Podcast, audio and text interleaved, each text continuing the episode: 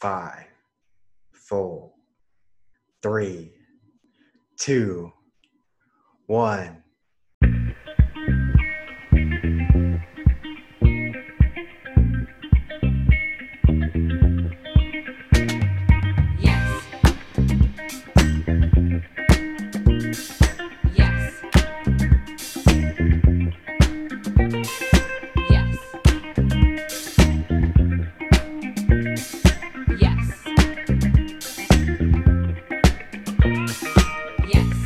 Assalamu alaikum, guys. This is a podcast about some things. Don't forget about the space. I am your host, Geo, and co-founder of the podcast, Aman Khalid. I think that one went over Corey's head. Um, it's supposed to be, you know, don't forget about the space between some and things. We're not like a podcast about something. Went over my head. Yeah, sorry. Okay, I, I tried it, but it didn't really work. Okay, anyway, I'm your host, uh, Geo, and co-founder of the podcast, Aman Khalid. As always, I'm joined by my two co-hosts, friends. Um, I'm gonna start calling them the R- Rowdy Rough Boys because I don't know what else to call them. Uh, it's Coach Corey Lawson, who you can follow at Coach underscore Corey underscore Fit, and Andrew Junior Akunna, aka AJ, who you can follow at un- at underscore AJ Takeover. What's up, guys? What up, what up, what up? What's good, man? How are you guys feeling this week? It's a new podcast. It's a new week. There's a lot of things going on. How's it going? Basketball is back. I couldn't feel any better than It's I going have. good, man. I'm an entrepreneur. There's no such thing as uh, days of the week. I don't know what day it is. So, I think that's a lot of people in the quarantine right now. But as you guys know, today's show is a podcast about many things. Okay, so today we're going to be talking about the NFL. There's a lot of drama coming out of the AFC West. Um, some by the players in the AFC West, some by you know ESPN people who just want to make some bold claims. But we're going to get into that. And then you know we got to talk some NBA bubble. Last week AJ wasn't here, so we're going to get his um, opinions on some of the things. And then, you know, there's just a lot of things been going around. The NBA never sleeps, so we got to talk about that. Uh, but before we get into that, let me just mention all um, all of our social media stuff, the website, all the dub content we're getting out. The website is a website about somethings.com. Make sure you can check it out there. You can find all of our Instagram, Twitter, social media, stuff like that. So just check that out. Um, and there's also going to be some new articles coming out. I just released um, the Homer's Guide to the Pocket Rockets. It's basically just um, what it sounds like. I basically just wrote about a bunch of the players on the Rockets and kind of gave my opinion. Um, Corey's got a Drake article releasing this week. Um, AJ's got some stuff in the works, so be sure to check that out. It's going to be dropping on Twitter. Um, we'll let y'all know. But anyway, let's go. Yeah. She want a Netflix and chill, fuck off the pill, go in the store, shop in Dior, come to my crib, take off my shirts, pop on my perks, and sleep in my drawers. You talking too much, baby, pull up a four. We both bust a nut, now leave me alone. When we in Miami, we stay at the Mondrian. We pull up to live in the colony. Welcome her to the party, the after parties, after party, then party again. Hundred bitches, hardly any man. In my room is where the party began. They take a flight to board, boy, it's time to catch a tan. Look, it's a few of my niggas that sit there stuck up in the gym. Few of my niggas, I can show you how to vibe, but I can't be a man. Let's get right into it. The NFL. Um, the biggest news coming out of the week was obviously a huge trade. The NFL is starting to look like the NBA. Um, and no, it's it is Russell Wilson related, but no, it's not the fact that he had his what seems like his hundredth kid with Ciara over the weekend. I don't know. win, win, win, win, win. Uh, I don't. I don't know exactly when, but he definitely had a kid. No, the Uh, name is Win. Oh, the name is Win. Sorry, the first name, the first name is Win. Win Wilson. Win Wilson. Okay, yeah, you got me there. I did not- nah, you lying. You try. You trying. No, I swear. if I'm lying, I'll pay you twenty No. bucks. Literally, I didn't believe. I had to look it up. The first like name win Win. short for something like Winfrey, no, Wendell. like W I N. Like we win football I'm games. sure it's that's the short for name. something. Maybe I'm it sure is, it's but maybe it is. But on both Twitters, they're coming Winning out. as- Wilson. It's short Look, for Winning look. Wilson. But Russ and Ciara, they're both referring to him on This Twitter as, as Win Win Wilson. That's All right. right. But no, That's we are right. not talking about Win Wilson, the present to Russell Wilson. No, Russ actually might have gotten a bigger present this weekend. Ooh, a much sweeter present. Now, the Seahawks traded for Jamal Adams and what was a historic haul for the safety. Um, for me, this is a win for every party, but we'll start with the Seahawks, okay? Um, a team that won a Super Bowl in 2014 off the backs of their impressive secondary. It was made up of Brown, Brandon Browner, Richard Sherman, Kam Chancellor, Earl Thomas. You guys know the crew. Um, and the Seahawks traded away two first round picks, a future third rounder, and a solid vet in Bradley McDougald. But they get to remake the Legion of the Boom. And I know, Corey, you got a lot of opinions on the cover three and that whole team. I know you've done a lot of research. Of course, yeah, of course. Um, and you, you probably know a little bit about Jamal Adams. So how do you think he fits um, in the cover three? Because for me, I don't know I don't know a damn thing about football or like football schemes. So you're a resident football guy. I'm just gonna throw it to you, and and you're you're just gonna give us your Jamal Adams take. Yeah. So the first thing I'm going to say about the trade overall, a lot of folks are saying, "Well, did the Seahawks give up too much to get him?" To me, they're doing the exact opposite of Green Bay. Like Green Bay is sitting there and saying, "Hey, Aaron Rodgers, you're you're you're pretty good. You're pretty good, but we're more focused on the future." And we're bashing Green Bay for that. So I'm saying let's not bash Seattle for doing the opposite. They're saying let's win right now. They're like, we have Russell Wilson. He's young. The time is Can I now just to win. ask, Go what do you mean by uh, Green Bay doing the opposite? Like they're holding on Yeah. to Aaron as, as opposed to trading no. him? So what I mean by that was in, in last year's NFL draft, the Packers uh, traded it up to take a quarterback first round. That's what I mean by that. So whereas they could have gotten a receiver, couldn't have got a, a defensive player, somebody to help them win football games today, they traded up in the Oh, draft and took a quarterback, To- to- right? okay, Versus yeah. Seattle saying to hell with 2021, 2022, let's win football games right now, Bring it in Jamal. Um, But look, go ahead. my my issue with this is like, I don't know if the Seahawks are a Super Bowl team, and I don't know if getting a safety puts them over the top, right? Like No, for me, they were 11 and five last year, but they were playing in a lot of close games. And at the end of the day, you're looking at who you got to face in the Super Bowl, and you're looking at that Chiefs offense. And what does Jamal Adams do? I mean, let's not get over our heads here. Nobody's calling them the champs. But to get there, I think that's a lock. I mean, That's huge. as long as Jadeveon stays, I mean, well, they Jadeveon isn't need- staying, so that's out of the question now. what do you mean? oh, is that part of the, the deal with um? Well, I don't. I Jamal? mean, I- I don't think he's. I don't think Jadeveon is coming back at this point. I don't know. It's why not? it's up in the air. I don't know, but he hasn't signed, so why would he be coming back? It's not like there's no. There's mean, no. There's no. If he does, the off if he does, but we're not doing ifs. He's not there right okay, now. so- they're still they're still a stacked defense, and if he does stay, they're even that much more stacked. They're even that. I mean, I don't know what changes they made on offense or what they've added for their running attack, but they were pretty damn good offensively last year, and defense was their weak point, and their defense is looking like their strength. So Yeah, uh, and I now- don't. They don't come out of the NC.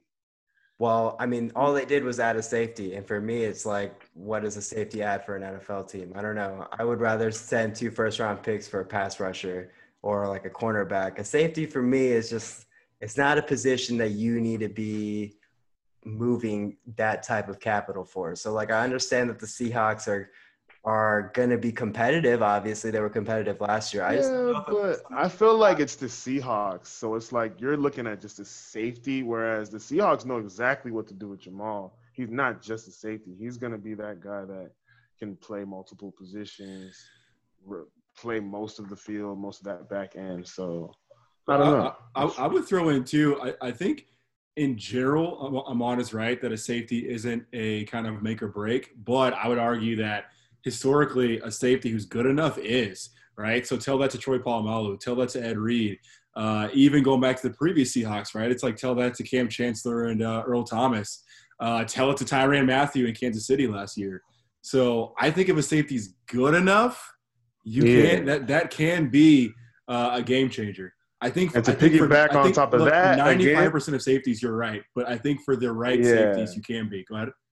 And to piggyback on top of that, like I think the Seahawks are the place where that's the most like likely for that for him to be maximized. Like he was already good enough with the Jets, and everybody knows how they feel about the Jets. So you look at the Seahawks, who have historically, like, well, for the past 10, 15 years, they know what to do with the defensive back.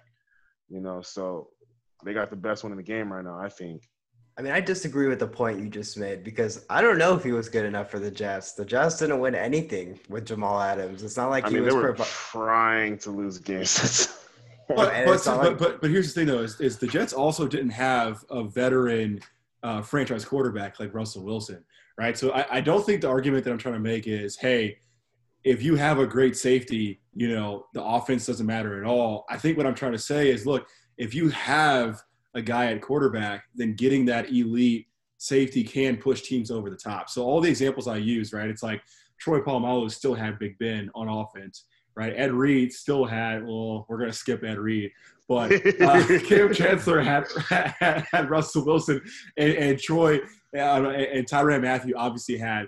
Uh, Yeah, Jamal will have Patrick the same, Mahomes. an even better version. Of it. exactly. Jamal's gonna have an even better version of Russell. So Yeah, for Exactly. Jamal, obviously, this is, I mean, a win for him. Ever since, you know, that hilarious footage of him getting locked out of the Jets facility, he's made a point, made it a point to get out of New York. And, you know, the fifth pick in the 2017 draft featured over uh, Money Mitchell Trubisky. He was picked below him.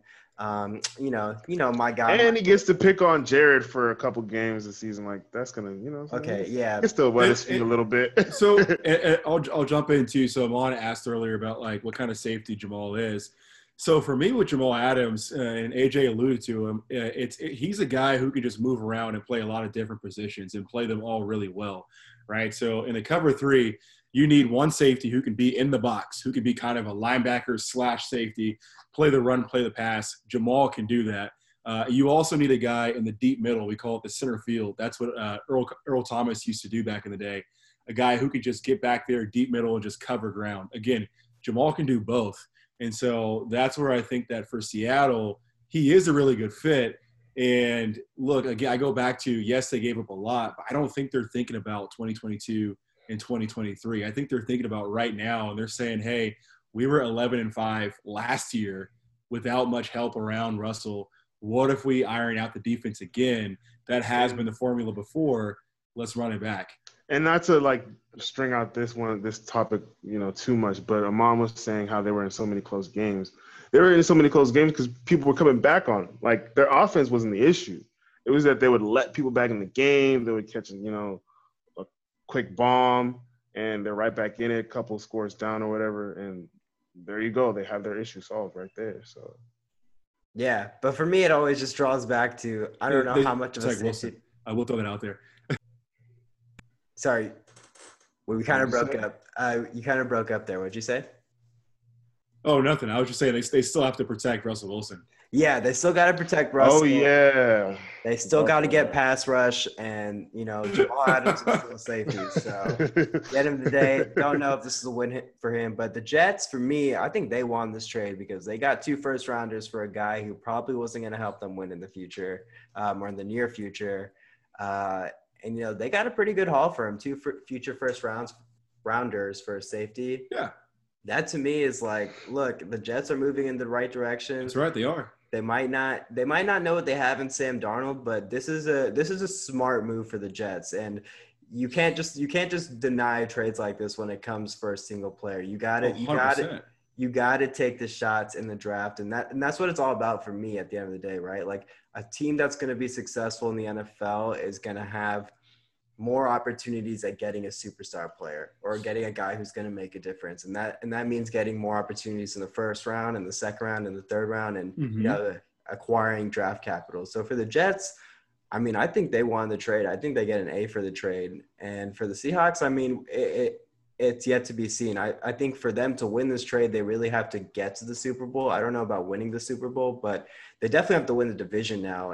And I mean, you saw with the Rams and with the Bears and um, even with the Texans when they traded two future first rounders, it's like if you don't make that push in the in the immediate future in this in the season upcoming or the next season, you're stuck, right? Like you don't have much in the first round and Yeah. or in the second round because you're giving up even those like auxiliary picks to get these guys. So Yeah, but but but but this is where I go back to. You got to think about what is the position each team is in. So I'm not I'm not denying the Jets did great, right? but the Jets have a quarterback who's in his third year. The Jets know they can't win right now. So for a team like them, they need to be building for 2024, 2025, so on and so forth. Same for the other teams you mentioned. The Bears, young quarterback. Houston, young quarterback. Rams, young quarterback. All those teams, they should have been thinking, how do we build for the future? Seattle's in a different position. They've got a veteran quarterback and a quarterback who runs the ball a lot, right? So how long do you really want to wait, wait, wait for the future? That's a team that's got to win now. And I would even add to that, even though the Seahawks really hit big on the uh, draft picks, you know, drafting Russell Wilson, drafting Bobby Wagner, Sherman, all those guys. In recent years, they've been missing in the draft anyway. They have not Yeah. been a team who's drafted Yeah. really well in recent years. So you got to sit there and ask. Yeah. It's like, look, our quarterback's not getting any younger. Neither is Bobby Wagner, the captain of their defense. How long can they wait? Well, I think also to be fair to the Seahawks, they did get very lucky with hitting in the third round on Russell Wilson. So that definitely took But- everything else to the 100%. level, right? But, but I'm saying that just Yeah. furthers the point. yeah, no doubt, no doubt. this is not a team that can wait on the draft. I do- what I'm saying. I do just want to give a quick shout out to another team who was completely obliterated when the trade happened. But the C- the Steelers definitely got to steal Minkah Fitzpatrick. They only gave up a, a single first rounder for that guy, and now looking at this Jamal Adams trade and and just comparing it, it's like wow, the Steelers are moving in. Why would they get destroyed for that? They were destroyed when the trade got happened for sure. The people were thinking that they were going to get. I don't up. get. I don't get. I, I'm sure that was like a media based kind of thing. I don't understand that. No, they just they had just lost their quarterback Ben Roethlisberger, and people thought it was going to be a top five pick. People weren't believing in the Mhm. defense or Minkah Fitzpatrick. Of course, it was a steal. What do you mean? I mean, that was just it wasn't No, just. I'm saying like I'm saying like why would they think that Minkah Fitzpatrick is worth not worth that? You know what I'm saying? Well, Or- I'll, I'll, I'll tell you why. It's because the media, in my opinion, the media overvalues draft picks. Right? Yeah. They, they overvalue the draft pick, which could be a hit or a too miss. Much. Especially, by the way, a first round draft pick who's going to get a much better contract than guys in the second, third round. yeah. So to me, that's the answer. Is media hears you traded first round pick for this guy. I don't know. I don't know. And for me, I'm like, yo, if you can plug him in and you know, worst case scenario, he's a starter on your defense. yeah, Best case, he could be an all pro guy. For yeah. one first round pick, I'm with him on. but we also Yeah. didn't know who Patrick was before he got to the Steelers. Like he was okay. Agreed. with offense, Agreed. He went to the No, Steelers, that's true. That's true. and he and he turned it around. So I don't think he was okay. I think he was pretty damn good. But he wasn't this. Not no, not in my. He was not this. Like like you have to say. Yeah, Pittsburgh- I, I, But- I randomly remember watching like a random Miami game, and I was like, "This dude is making play after play." why are you watching so random weird. Miami games? It That's was the real I think it was. here. I think it was. I think it was fantasy related. I think they were playing somebody Who do you have on the Miami? not on Miami. The Miami. They were playing Okay. somebody that I had. It was one of those, you know, like Sure, I thought they were gonna eat on Miami, and he kept making plays type shit. like he was stopping my No, whatever. I mean, whoever he, I always- had he obviously had the plays. talent, but he, it wasn't. So it wasn't. it had happening. not been materialized. Pittsburgh was it was Pittsburgh was pop, on my fantasy score. That's where it was Well, first of all, first of all, Fitzpatrick is a defensive player, so he didn't give I'm you saying fantasy like points. he, he First of stopped my player. I remember losing that game. I remember being mad at Fitzpatrick because I lost the game because he was sure. like It's, it's, it's there was like a quarterback that I was. It was a quarterback. It was my quarterback playing Miami, and Fitzpatrick made hella plays. So I was like, And second of all, I'm just going to point out that was his first Pro Bowl year was Pittsburgh. He popped. All right. He went. He he went. He went from kind of uh, uh, you know young young safety in the NFL to like okay, who is this guy? All right, AJ's feeling stupid, but we got to move on. I'm joking. I'm joking. No, I'm Uh, not. not just, no, I'm just playing. All right, let's move on. Um, we got to move on. All right, so th- this wasn't mainstream news. This wasn't mainstream news, but um, I do want to get into it. Bill Barnwell had um, an interesting article to, uh, the other day this week. He wrote about the top 260 players who could win an MVP this year. Um, and if you guys don't know who Bill Barnwell is, he's like ESPN's NFL guy who does all these articles and stuff.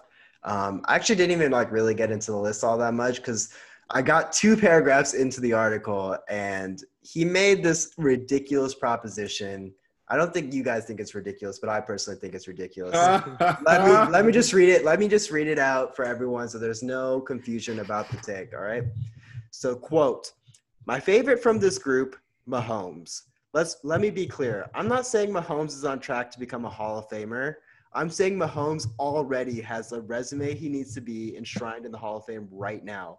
Despite the fact that he's 24 and everyone else in the group is 36 or older, he fits alongside this group of legends. Why? The list of players who have won an AP MVP award and a Super Bowl MVP isn't long. Brady, Rodgers, Mahomes, Peyton Manning, Joe Montana, Bart Starr, Terry Bradshaw, Marcus Allen, John Elway, Steve Young, Emmitt Smith, Terrell Davis, and Kurt Warner. All right, that's kind of Mhm. long. I'm just saying. All right, are the only ones in the club. All nine of the eligible players on this list are in the Hall of Fame, and Brady, Rodgers, and Manning are obvious locks. The other, the only other player in the list is Mahomes, who has one of the greatest passing seasons in league history, 2018, on his resume.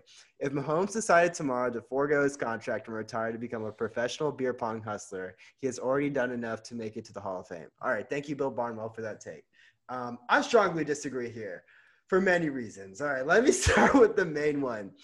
Patrick Mahomes' Hall of Fame career or take or resume or whatever cannot be based off a single season. All right. 2018 was great. Like, obviously, he threw for 50 touchdowns. He won the MVP, but it's a single season.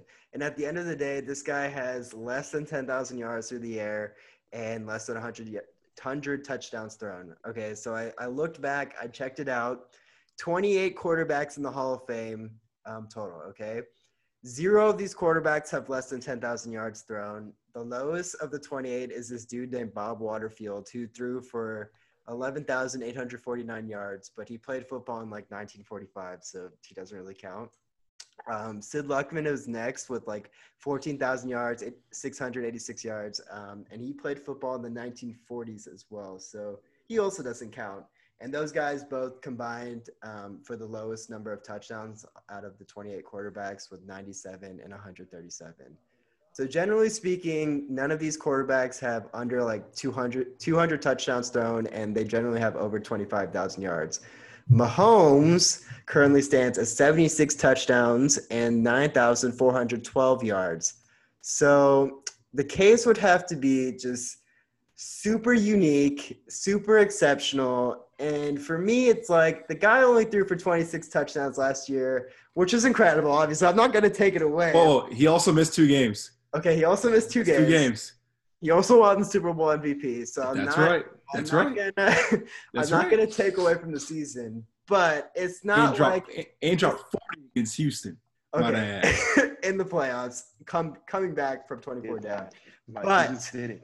But am I crazy to think that this guy isn't is doesn't have the potential to be just like another Aaron Rodgers, a guy who we thought was like the most talented guy in the league? But So, okay. Well, go ahead, go ahead. well th- th- there's a few questions at hand. The first question is is about is he Hall of Fame material? Now, you gave us some stats about touchdowns and yards. That's great, but I have a counter stat for you, okay? Right, Since all you listed the Hall of Fame quarterbacks, I'm going to ask you this. How many quarterbacks have a Super Bowl MVP and a regular season MVP who are not in the Hall of Fame? Oh, wait. Zero. Oh, say it louder. Say it louder. Say it louder, please. Zero, zero. Oh, okay, okay, okay. Let the church get amen. Okay, okay. but look, how many of those guys have played two seasons or two full seasons? But I, I, I, I- the question still stands. okay. I mean, What I- just because what- the what- guy look. did it just so quickly, like we really gonna penalize him because he just he just did it, and it's not like he it's a fluke. We can all be realistic and honest with ourselves. That's not the It is argument Not a fluke. It's not the It's argument not a here. fluke. It's if he retires now. If he retires now, that's two seasons. We're talking about Hall of Fame careers. 28 guys all time who have made it as a quarterback. And you think two years he p- puts him in that category? I don't think so. That's just, I mean, maybe, maybe. I don't know. But, but here's the thing. AJ makes a good point. Are we penalizing him for just doing it in less time? Right? I mean, I'm sure there are quarterbacks in the Hall of Fame who maybe they played 10, 15 years, you know, but they never won a Super Bowl or they never won an MVP and they're in the Hall of Fame. So because they had more mediocre years, they have a better case? Like we're just gonna reward you because you had some mediocre seasons. But this guy that did See, everything I mean, right there, right then, mediocre seasons. These guys are 28, Okay. 28 of the most pretty good quarterbacks of all seasons. teams, right? They're mediocre to pretty good compared to No. what Pat just did right now in two years. Anything outside of what Pat did in these two years is pretty good to mediocre. Like it so, doesn't. so how many years did Brady throw for over 26 touchdowns? I don't know, but he's Okay. a Hall of Famer. At, least, not in the at least 10. At least 10. So it's not like these. Yeah, but you're talking about the greatest quarterback- quarterback ever. Okay, what about Manning? That or can't be the Montana sta- or like Well, John Elway? Okay, okay, wait, time, time out, time out. Time out. Well, Here's what we He's cannot do. as a fan. Here's what we cannot do, right? If we're asking, should he be a Hall of Famer? There are 28 Don't- quarterbacks in the Hall of Fame. Don't give me You You Tom cannot. Brady. No, no, no. Wait, wait. We're comparing Don't them to those guys. But but hear me. Come on. There's 28 Hall of Fame quarterbacks, and you just led with arguably the four best of all time. He's like, he's that like, the well, first one that came like, to my mind. I know it was. I wonder why. Because they're the best ever. This guy leads with well compared to Brady, Montana, Peyton Manning. How how Yeah, he's there already. Like you're just making your point. You're just making the point Well, and talk the about it. point Like, I'm trying to I'm trying to dis I disagree with AJ's point that these other quarterbacks are just having mediocre seasons. Like these 28 quarterbacks in the Hall of Fame have several seasons that are very good. I'm not saying they're having mediocre season. I'm saying like.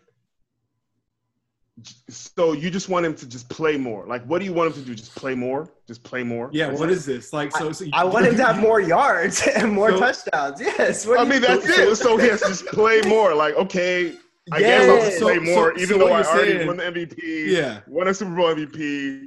I I'm had a historic season. I guess I'll just play more anyways, because that puts just him to in do it. Like, the- all of those accomplishments, like getting there the fastest, that allows him to be in the like conversation to be the greatest of all time, in my opinion. Like that's what Yes. that does. But for me, that doesn't enshrine him in the Hall of Fame. Can- Hall can- of Fame careers okay. are based off careers, consistent careers, a certain amount of yards, a certain amount of touchdowns. These things have to be touched. Like you, we're talking about if he retired today. So I understand, like in the future, he's obviously going to hit this. I'm not denying Yes. what Pat Mahomes is going to do, but right now he has less than 100 touchdowns and less than 10,000 yards. No Hall of Fame. yeah, but that's the. Wait, thing. wait, I don't know why you're saying yards, total yards, and like you're looking at his totals as opposed to what he did with his time. What he With did his with his time, time. Hall of Fame is what did you do with your time? It's not just how much you did.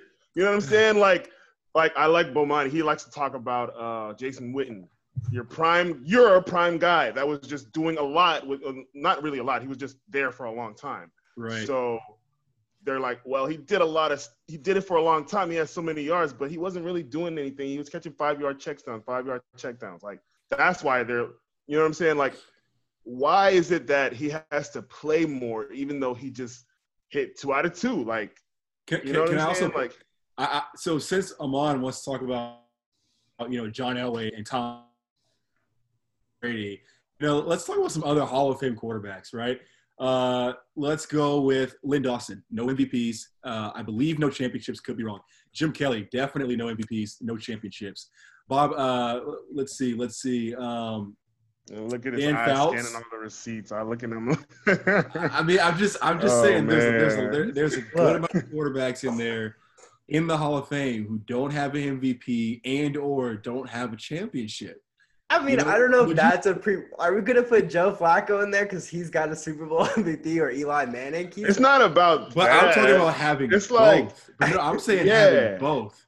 You know damn well. And then on Eli, top of that- Eli and Flacco never sniffed a regular season MVP, and you know that. right and then think about it to, to kind of think about it even more context like you can argue that a lot of these other guys kind of got carried in a way. Dude pat was out there making it happen it's me it's i'm the right. one i'm carrying y'all like I mean, the he defense Ty- he all did right, have i guess we got Tyreek scored and on again Kelce. let me go and score again like it's on him it's not like he's just like a serviceable guy making plays when he needs no he's making the Oh, play We're just forgetting He's making Tyreek play his Hill game and Travis Kelce and you know. I mean, Hunt you know what I'm saying? great He- he- bless players. up, bless up. Shout out to you know Chiefs organization. well- they did that for him, but I'm gonna I'm gonna Alright. give a I'm gonna give a historical example, different position, but this is an example. Terrell Davis, running back for the Broncos in the '90s, he had a three-year run. He had three he had three Pro Bowl seasons. Outside of that, he literally only had one other healthy year.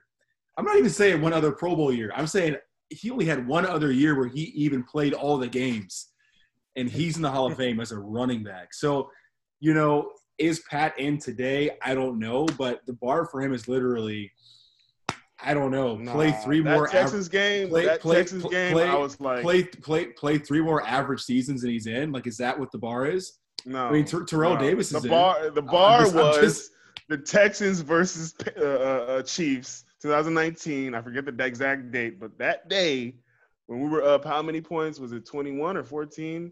And that man said, Not enough. that man said, I mean, y'all gonna do this to me? I mean, I guess I'll break the sweat. Shit. But again, Aman, I'm curious. What what to you does he need to do? Is, is it three more average seasons? Because again, Terrell Davis is in the Hall of Fame.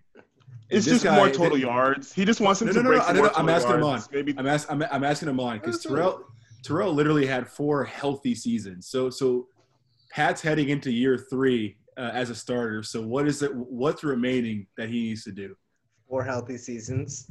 I'm- um, four healthy seasons. Oh my god. I'm just saying, we're talking about right now. That's the case, dude. You're I'm not saying he's not, he's not gonna do it. I'm just saying right now, dude. That's the most ridiculous thing. He has less than Oh 10,000 yards. God. he has one great, fantastic year and a year where he wants. I mean, that's like because his team was amazing. There's um, I'm like a saying Pat Mahomes scaling to this that I don't want to do the mental gymnastics for, but you're just like this whole total yards thing is just it's really not a basis of a Hall of Fame argument. Like you got to do what we what I did you do with your time? You're using that is the you're a- argument. you're got to using another- contextualize the player. No, you got to you're using contextualize the You're using another metric just as I am. You're using Super But Bowl. let me ask No, this. Wait, wait, I'm wait, not- wait, I'm- I I got mean- you guys. I got it. I got it. I got it. I got it. A simple question, right? If we stacked up the quarterbacks with the most yards, do you think, and I'm talking about like on a per season basis, like if we said 2019, who has the most yards, you think the top five in order would denote who the best quarterbacks are? No, But I don't think so. I'm just Right, saying wait, wait, wait, is but- a certain but- but- prerequisite for a Hall of Fame. But here, but but but hear me And though. Here- yards here- and touchdowns are certainly that. here's what I'm trying to drive. yards and touchdowns. Okay, okay, but but here's what I'm trying to drive at is with MVPs, at least you know this player was elite. With yards, Matt Stafford's gonna have a lot of yards when he retires. Uh, you know, you got guys like Matt Ryan's gonna be probably top five in yards when he retires. That's what I think AJ's saying when it's like the yards don't right. always tell the full story. But MVPs, at least I know you were elite So here's my during that time this. span. If. Lamar Jackson was to win the Super Bowl next year, is he in the Hall of Fame? I mean, I, again, Super He did historic things. I don't, MVP. I don't. I don't, I don't think so. I don't. if he does some more historic things, I just like, don't think so. I think he at had a, a shakier start. But if he goes that- out and does it the has same to be he did career. next year, at a fundamental mean- level, for me, it has to be for a career, a Hall of Fame career. This is what we're But- talking about. The, the NFL makes makes it a point to make the Hall of Fame special. For for me, I think it has to be for a career, and I don't think single seasons are good enough to make Hall of Fame cases. Okay, but then I, I, I go back to what do you have to say about Terrell Davis? I mean, he's he's the exception, he was not on the your rule. wall for a long time. he's the You what? not the rule. he was on my wall. I did have a See? poster of him, but um, I don't know. I think we've I think we've touched on this far enough. Do you guys have any last thoughts before we move on? Um, no. No. my I mean my last thought it was interesting. We didn't get to it, but you mentioned the Aaron Rodgers comparison. That will be interesting, especially because Pat just signed that big contract. So we don't know if Kansas City can keep the help around Pat. Oh, I think I think they've got to win another championship or two in the next two or three years because pretty soon Kelce's contract's going to expire, Tyreek's going to expire, Tyrann's going to expire. So to me, they have this little window between now and say 2022, and they need to get any any championships they can. All right, let's uh, move on. We got some other AFC West news, and we're just going to touch on this really quickly um, because there's not much to touch on, honestly. Uh, but Keenan Allen was upset over the weekend because NFL.com does their annual, annual player rankings, and he was listed as the 77th best player in the league, which I think is a little bit disrespectful. But then he Mhm. came out and, um, you know, typical NFL wide receiver diva fashion, he made this tweet. Uh, he made this tweet the other day, basically calling out every NFL wide receiver, saying that he was the best wide receiver in the league, and not Tyreek Hill, not Mike Evans, and not Chris Godwin. He tagged the wrong but um, Corey, again, I'm gonna throw this one to you. You're our resident football guy. I love Keenan Allen. Like this guy, he's underrated as hell. I think he's a great player. Obviously, probably the second best route runner in the league. Um, for me, it's him, Davante, or, or Adam Thielen. But that's the three. but but the claim that he's the best wide receiver in the in the league, obviously, blasphemous to me. But even the AFC I West, agree. even the AFC West, I'm taking Tyreek Hill all day over him. But I know you might like route running a little bit more than me. So Yeah. what do you think? So my thoughts, and really Keenan Allen embodies this, is playing receiver at the pro level is about much more than just speed. Because the problem is DBs don't let you just run a straight line, right? So you've got to be able to shake guys, get open. Uh, things like agility, you can argue, become a lot more important than just straight line speed. So is Keenan the best receiver in the NFL? No, right? But I think he has a case in the AFC West. I understand that Tyreek Hill produces a lot more, but you should also compare the situations they're in, right? So for Tyreek Hill, he also plays next to uh, to Travis Kelce and has Pat Mahomes and has Andy Reid's entire offensive system. Now, what does that mean for a receiver? What it means is if I'm playing defense against a Tyreek Hill, I can't afford to just double team this guy every play. And I can't afford to just jam this guy every play either because we have other guys to worry about. Versus a Keenan Allen, you can kind of sell out on defense and say, we're going to double this guy as many plays as we can. And so when he gets production, you got to keep that in mind as well. So for me, I love Keenan because again, it's not just about speed. He ran a 4-7 in college, but his route running, he proves that it's about getting open. It's about getting separation and speed doesn't do that all the time. Uh, is he the best re- re- receiver in the league? No, he's not Julio. He's probably not Odell Beckham. He's definitely not DeAndre Hopkins. So I get all that. But I think the case between Who's him the and best to Tyreek, you? Like, who would you say is number one on your list right now, receiver? it's not popular because everyone plays fantasy football and everyone loves touchdowns. I still think the best receiver is Julio Jones. Uh, it's it's tough. And then after him, I probably, after him maybe DeAndre. With Julio, it's just he does everything really well, right? It's like he creates separation. He's fast. He jumps. He has the hands. He catches in traffic. He can go deep. He can go short. He can catch screens. It's you- it's literally it's like create a receiver. It's like whatever you want him to do, Julio can do it. DeAndre is probably a close number two, if not number one. But that that's my top two. Um, Okay. So again, is Keenan that? No, because as much as I love his route running, you know who also runs great routes? Julio Jones, DeAndre Hopkins. And so he's not the best receiver in the league, but between him and Tyreek, I just think it's closer than people think. I mean, are we putting him in the top five? Uh, so we got Julio's definitely in there. That's, that's a DeAndre. given. DeAndre's definitely in there. Michael Thomas. So Michael about Thomas Michael in. Thomas, is is he is he actually good? I really don't know about him as like a legit receiver. I don't know. Like I just feel like The thing I I, don't know think what I think the thing you're driving at is when you have a receiver who gets a lot of stats, you you kind of start questioning why. He's yeah, that's what's going That's- on. Like I'm like that system. Drew Brees very pass friendly, very open. So I'm like, is he actually getting open like with his talent or the offense?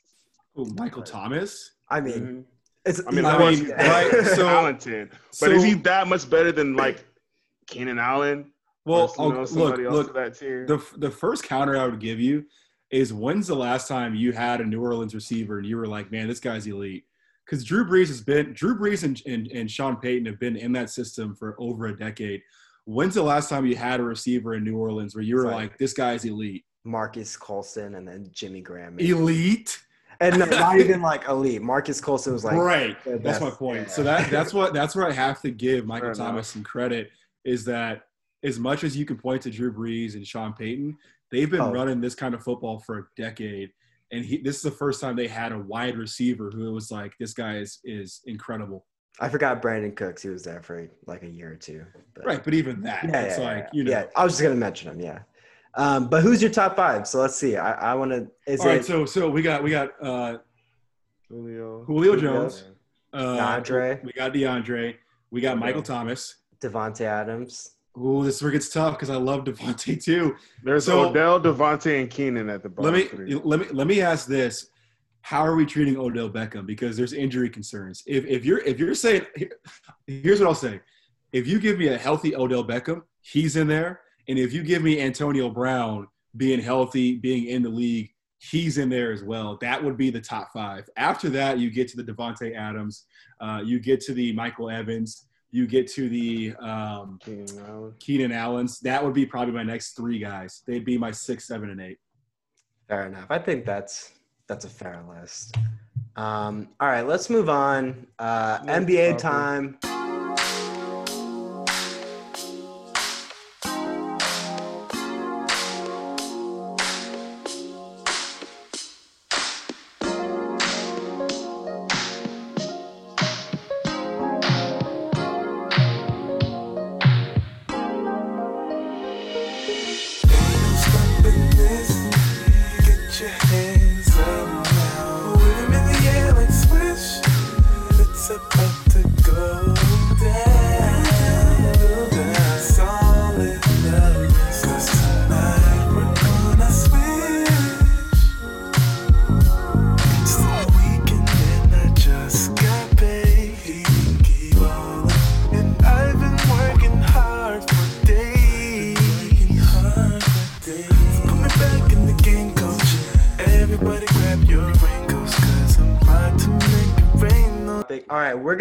To the NBA bubble, guys. Um, we did touch on it last week. AJ wasn't here, so he's got a lot of feelings and opinions on it. Um, I don't know if he even listened to our podcast or any of our takes, so he might not even know what our takes are right now. But um, just to refresh, Corey loves Jayson Tatum. He basically picked the Lakers, Clippers, Bucks, Milwaukee finals. Um, you know, pretty much standard finals pick. I picked the Lakers. I picked pretty much the same teams. I think I forgot. Um, but you know what? I actually, I'm glad that basketball is back. So, but um, these scrimmages have really taken a toll on my mental fortitude because I cannot handle the fact that like people don't realize that they're scrimmages and that despite the fact that like they're televised nba twitter always has this like oh like this ability to overreact to even the smallest thing. And yeah so i know like i'm a buzzkill and i like i'm the resident pessimist. And really on twitter like i feel like i should just like start doing this just like start denying every like everybody's happiness because this is what i'm good at. But i fucking hate how much attention Bol Bol is getting right now. And look, I think he's like I think he's like really talented. I really loved him at Oregon. Hater. I really loved him at Oregon, but he did have a lot of injury issues. He didn't even get to finish the season. He was drafted 43rd in the draft or 44th, I forget. And look, he's obviously got length, he's obviously got some touch, but at the end of the day, I'm not looking at this guy and saying, wow, what a great basketball player. I'm just looking at him and saying, wow, he's got a lot of physical tools. He's just super. You know, I just I just think that Aman is just a little bitter because he's seeing all these other organizations draft good players and they're like playing mm-hmm. well and the Bulls are just like nah.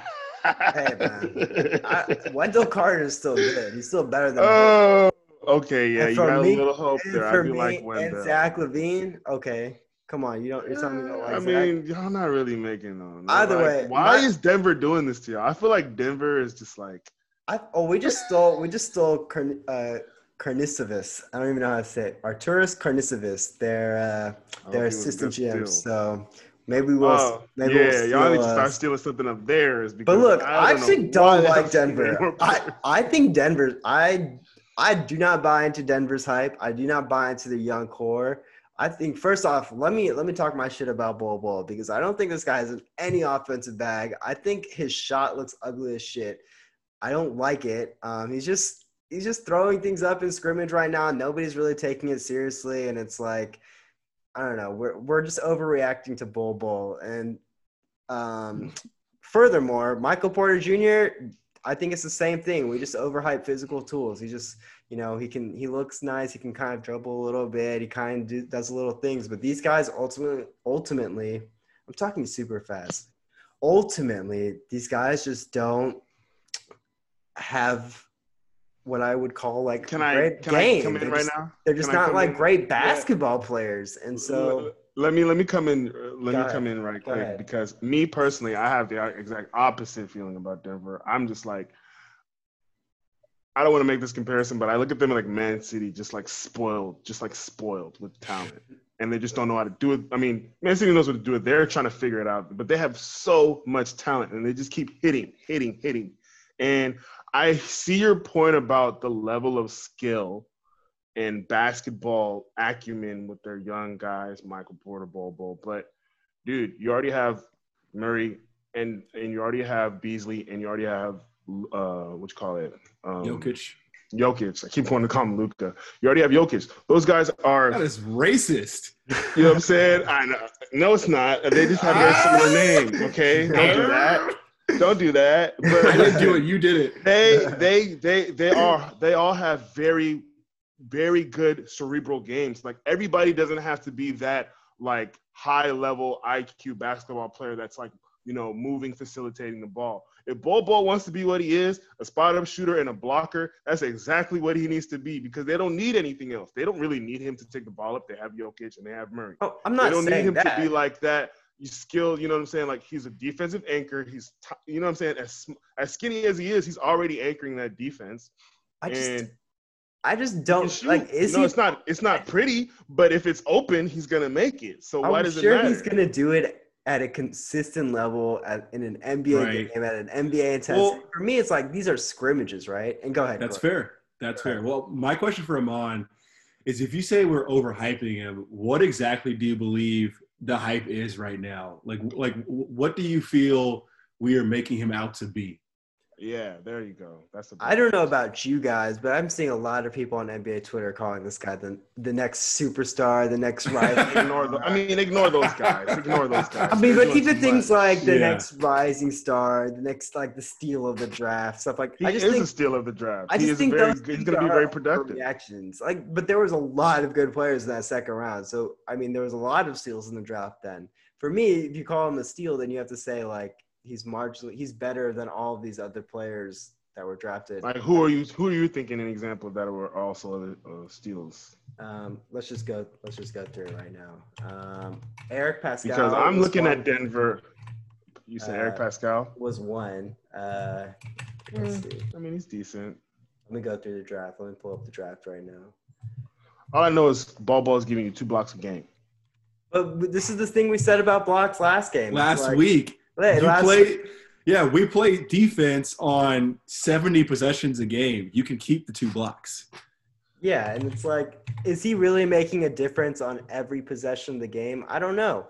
I think I think he does a lot of flashy flashy things. It's like nice when a seven foot guy makes a three point jumper, but I just don't know if he's going to be able to do it at a consistent level. And I just the don't oth- like the other question too is if you're Denver, are you going to have Jokic and Bol on the floor at the same time ever? And maybe they do. Yeah. Maybe they go tall. I like ball. that. I like that. I like that because Bol Uh, doesn't have to touch the uh. ball. Bol doesn't have to. Bol is the supplement. Talk, talk You about guys are defense. framing talk, this- Talking about defense.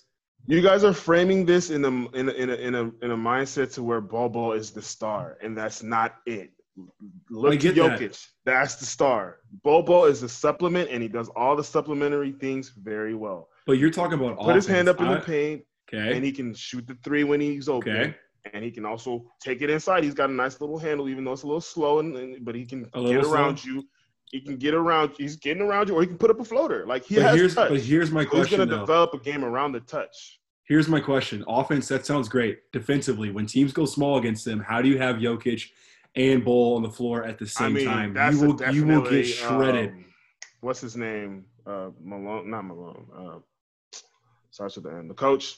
He, Mike Malone. he just got to see Mike Malone. There you go. Um, he's just got to look like he's got a game plan. Like if it's small He- ball, oh, he oh take he's, him out. He's he's Take just got a game plan. That that that's like that's like saying that's like saying, hey, all you got to do is calculus three, man. Hey, That's all you got to do is know, all I calculus gotta do three. is I mean, if you see that he's, The if, if you, analytics. you can try him out. You can try him out, see if he can. You can. He can play the five with a small ball lineup. You know what I'm saying? But All he's got to do is look They at the already have- numbers. they already have Jokic for that. I don't feel like he's gonna be the guy to play in a small ball lineup. They'll use Jokic and the rest of their wing players. Like Right. he's there for the standard.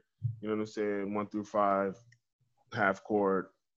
You know what I'm saying? I don't feel like he's there for any kind of tricky, you know, new style small ball offense. No, But- but- not his thing. But I think to Aman's point, how impactful is he really going to be if you're sitting there and telling me that he's got to be a second unit player, right? Because if you're saying that Jokic and Bol can't be on the floor at the same time, then what you're telling me is he's a, he's a, he's a second unit player. And that just you're telling me he's not very good. Well, not at, not That not at all times. He can start, but if teams start going small ball, then Which take they will. out. That that will be that will, that will be plan A, B, and C against these guys if you want to Yeah. start Bol. I'm looking at Denver as a as a unit. I'm not looking at So are we. you know what I'm saying. So I feel like their their unit as it is now is very good. They have Jokic. Any small ball lineup, Jokic can anchor that and do what he needs to do. When it comes Agreed. to him and Bol Bol on the court, I do feel like it's a plus. It may not always be a plus in small ball situations, but in a standard situation, if it's one through five, yeah, play him, roll him out there. He'll he'll produce.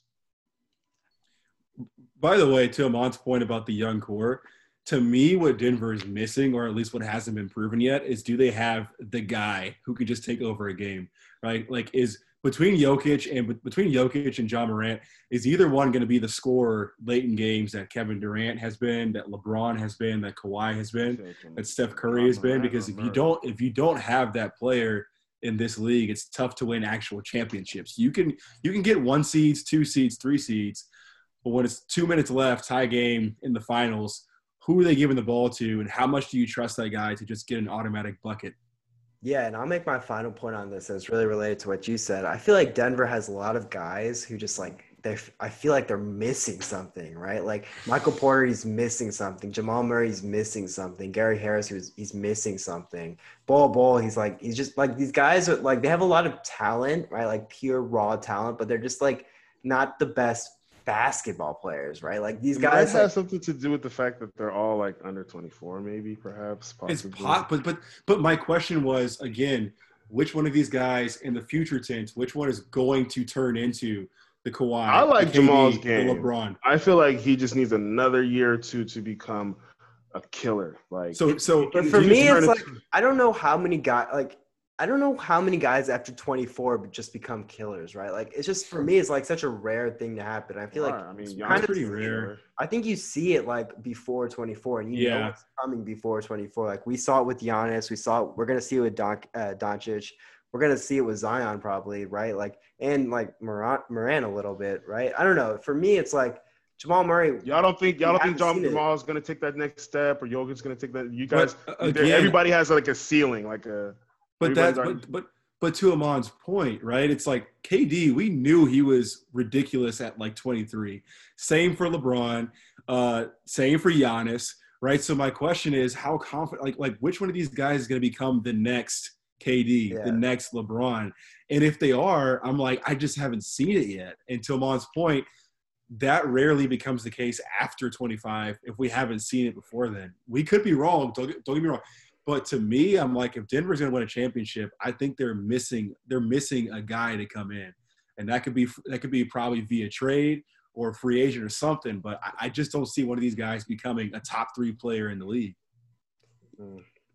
Um, and I'm gonna throw out another name um, in that category of guys who like might take us, might who seemingly can take that next step to elite level. And you guys are gonna throw shade at me, and it's gonna get to the next point. I promise. I can't. I think Devin Booker is kind of in that category of a guy who, Oh, who we That's your man, though, Corey. we the might reason I'm. I'll, go ahead, Aman. I'll, the thing I'll is, tell you like, why I'm upset. I think like the obviously look. I, I've been off the Devin Booker bandwagon uh, for a long time. Oh, we I- know. That's why I'm upset, I but jumped on. I've jumped on it recently, but I just think this guy does have um, the potential. We're not we're not going to be like looking at this guy if he takes that superstar lead step and saying like, oh wow, this is a surprise, right? Like he obviously has all the talent in the world to do it.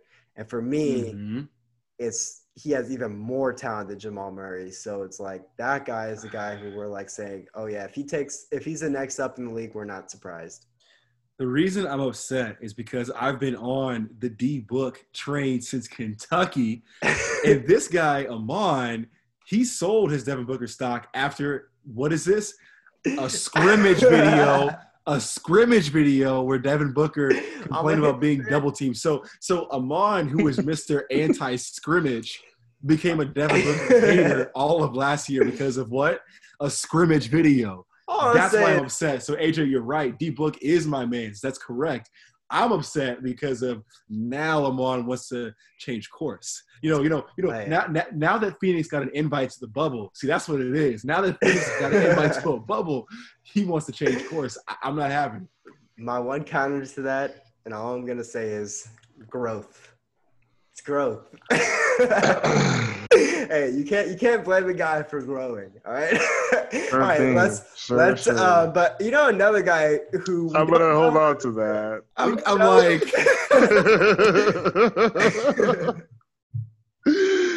Uh, another guy, another guy we Mhm. uh, we don't know if he's actually growing or not, and I'm not sure Mm-hmm. if this new development is gold, fool's gold or not. But Ben Simmons has apparently added a three-point jumper. Alert! Ben Simmons has a three-point jumper. Say it again. Ben Simmons has a. Three- Everybody, calm down. No, say it again. Everyone- all of us say it at- Everyone say it at one time. Look, On three. One, two, three. Ben, Ben Simmons, Simmons has a has a three jumper. pointer. okay. Um, and I don't know if I believe it or not, but apparently he started saying. I don't support this. Yeah, you don't support Just, this. You don't su- support just- him being a sports psychologist. I don't support him i- i- advancing, increasing his game. I don't support this development of his game. I Time want him to out. Wait, wait, wait, wait. wait, wait, wait, wait, wait. This is for out, time strategic reasons. No, no, no, I'm on. Let me, let me, let me get I don't Ju- need just- any just- problems in Philly Wait. right now. We have everything Wait. under control over there. time out. I Time don't out. need any more disruptions. Time out because clearly I'm the only person on this podcast who has consistent takes. Literally two minutes ago, viewers, rewind it back. Two minutes ago, AJ, when describing Denver, talked about how young they were and how they could grow. Ben Simmons is 23 years old. So Oh. which is it? Can guys grow? No, no, no, no, not? no. That's my thing. Can they grow or can they not? That's my thing. I naturally hope that players grow. Like I'm all I'm naturally optimistic. For Ben's case, though, however, I need him to to to to prove him on right. I need him to just prove him on right, and for that his ceiling to be what it is, okay, and for him to Uh, not not shoot any better, and to not and you know three pointers, two pointers, anything outside the paint, he doesn't need to be out there. Just stay where you're at and just be there because as soon as he starts making shots from outside that paint and then the three pointer and then he starts taking the jab and the step back in between the legs. All right, so let me let me just clarify for the listeners who don't understand what AJ is driving at. Um, my point, we were talking about this in the group chat. I am a Ben Simmons hater. Uh, you can call put me in that category. I just don't think he's that good right now. I think the three point jumper is a is a welcoming development, but I don't know if it's because he's seeing a sports psychologist or because he stopped dating a Kardashian. So I don't know if he's finally started taking his career seriously, but for me, that was really the issue. Like, I just felt like he wasn't taking his career seriously. He just didn't seem to be growing. He didn't have any, any development in his jumper. He Gonna have was to make, Yeah. scared gonna have to take make a the call to jumper. Miss Kris Jenner. Gonna have to make a quick call to Miss Kris Jenner. That's uh, unacceptable.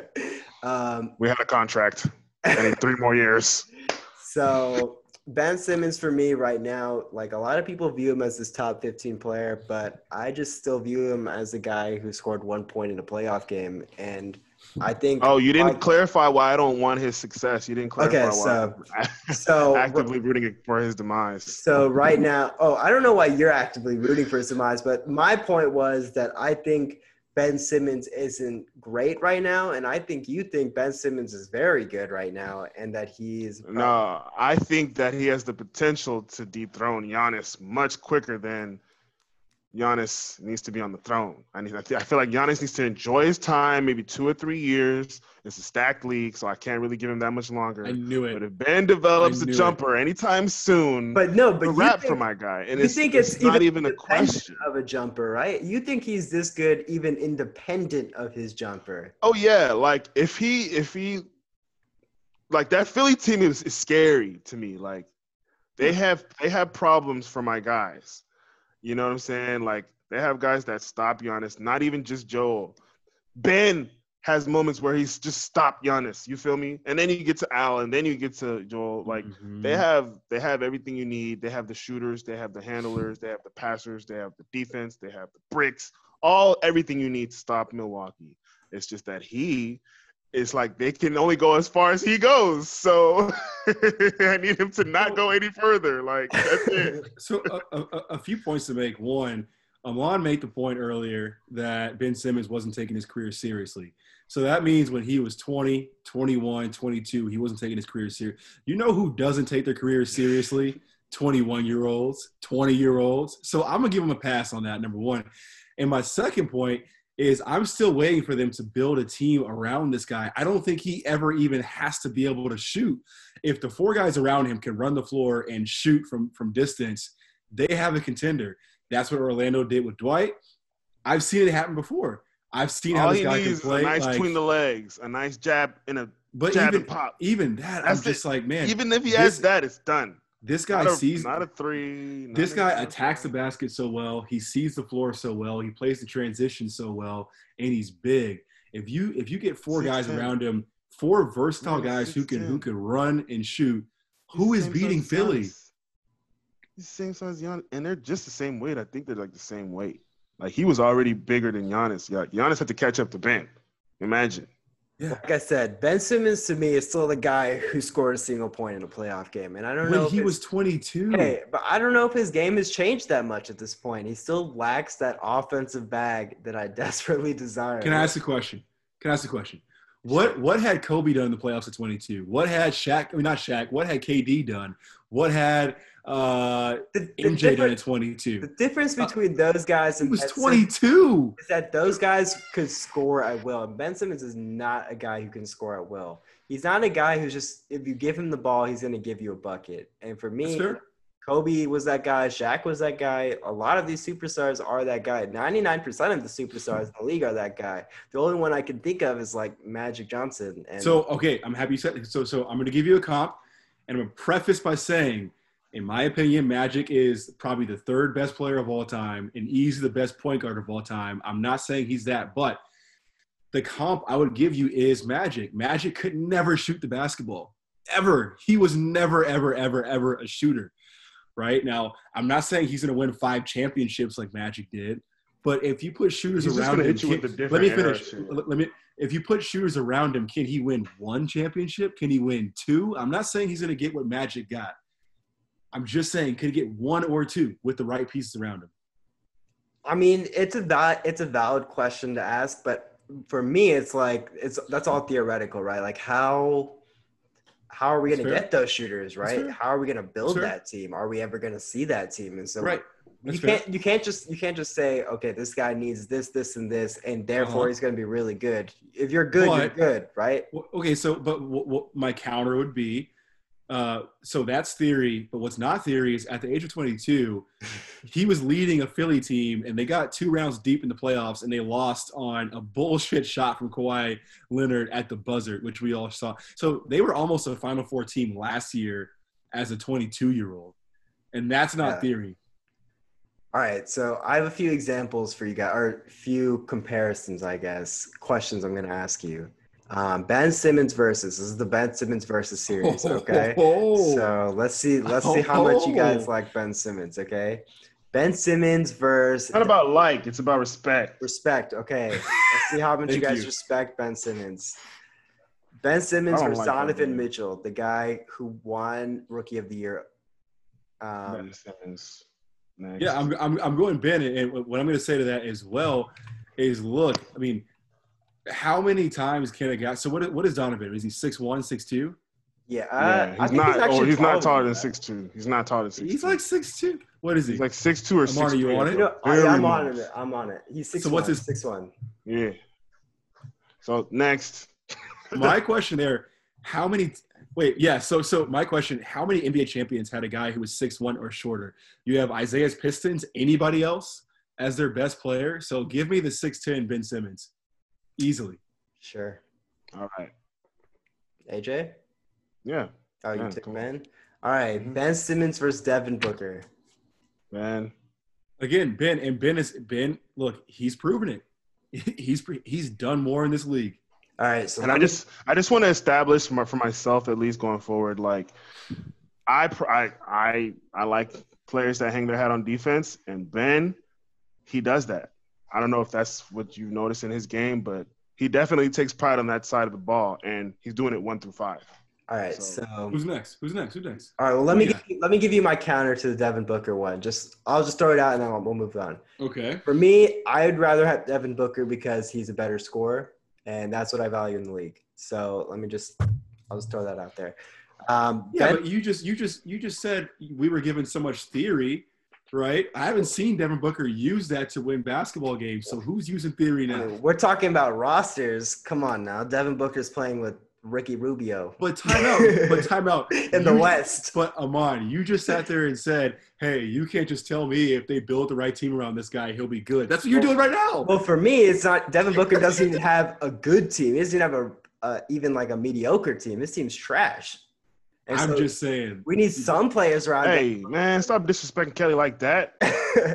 I mean, he just got there recently. So. Tsunami Papi. All right, who's next? Who's next? Um, and so this next one, because AJ values defense so much, Ben Simmons versus Bam Adebayo. That's a toughie. I saw that and I was like, damn, I can't choose right away. I have to think about this. I'm Get still thinking a little bit. the bit. fuck out of here. Nah, man.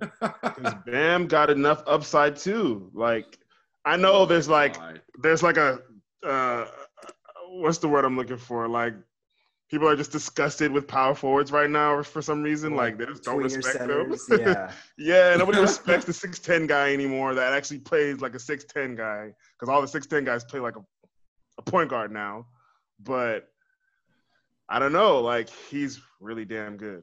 And I mean, I guess I'll take Ben because Ben has a higher upside for sure. But like right now, Bam is better. And There's um, for What are we- me. what are we what are we doing? So with Ben Simmons, we're talking about upside, and for me, there's two different versions of Ben Simmons' upside, right? One with the jump shot and one without the jump shot.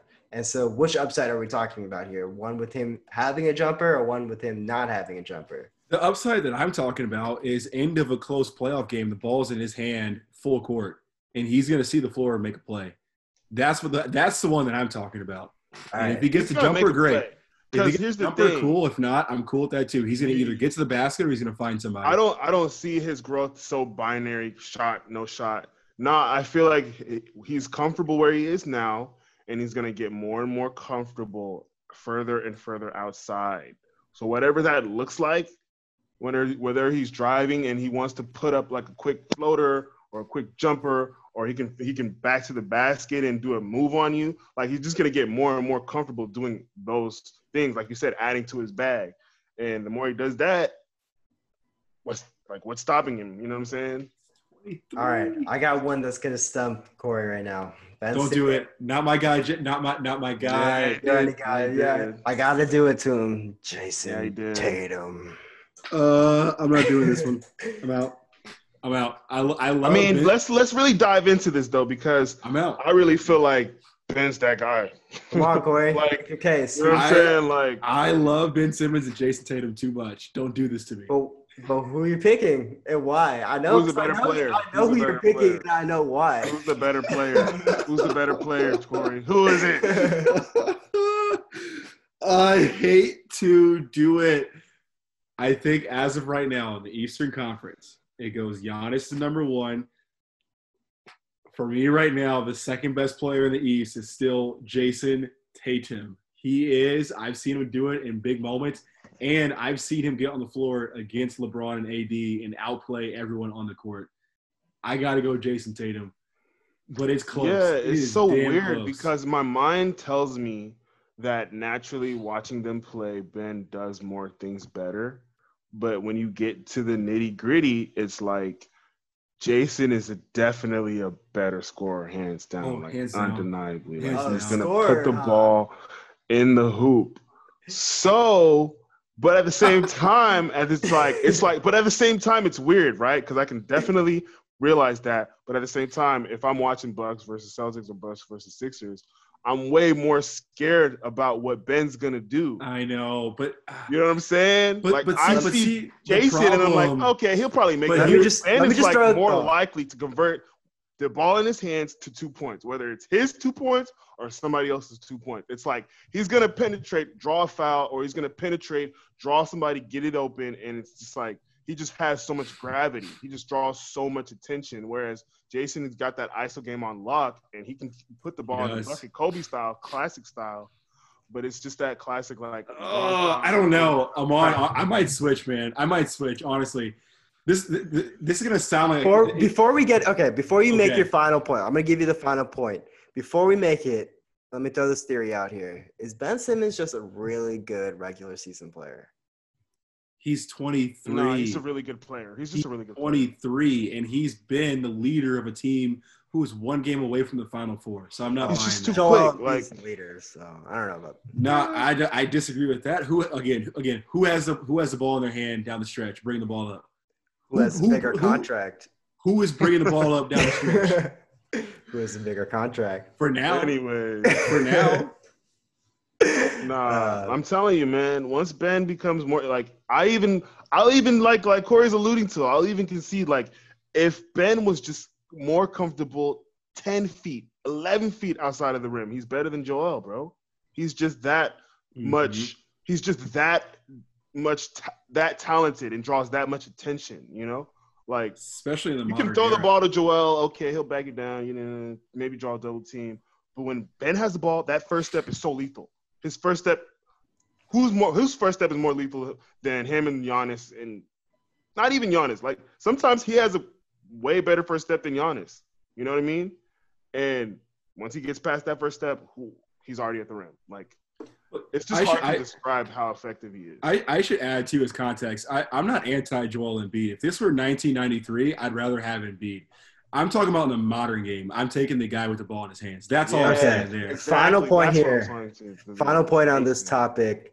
Corey mentions modern game and then mentions Magic Johnson, a 1979 player comparison. That's all I'm gonna say. It's all. Oh, okay, that's okay, but, but but look, but look. Here's the I thing. knew I, Aman I- was waiting to do that. Yeah. Yeah, I knew he was waiting, but here's where he's wrong is because I also gave you Dwight Howard. The formula in Orlando was we're going to put four shooters around a guy who can't shoot. And when you double our guy, he's kicking. That formula is timeless. It's worked in every era of the NBA. I Four mean, shooters around a really good player has always worked. a really good post player, a different type of player. But let's move But on. Let's move on. nonetheless- Let's move on.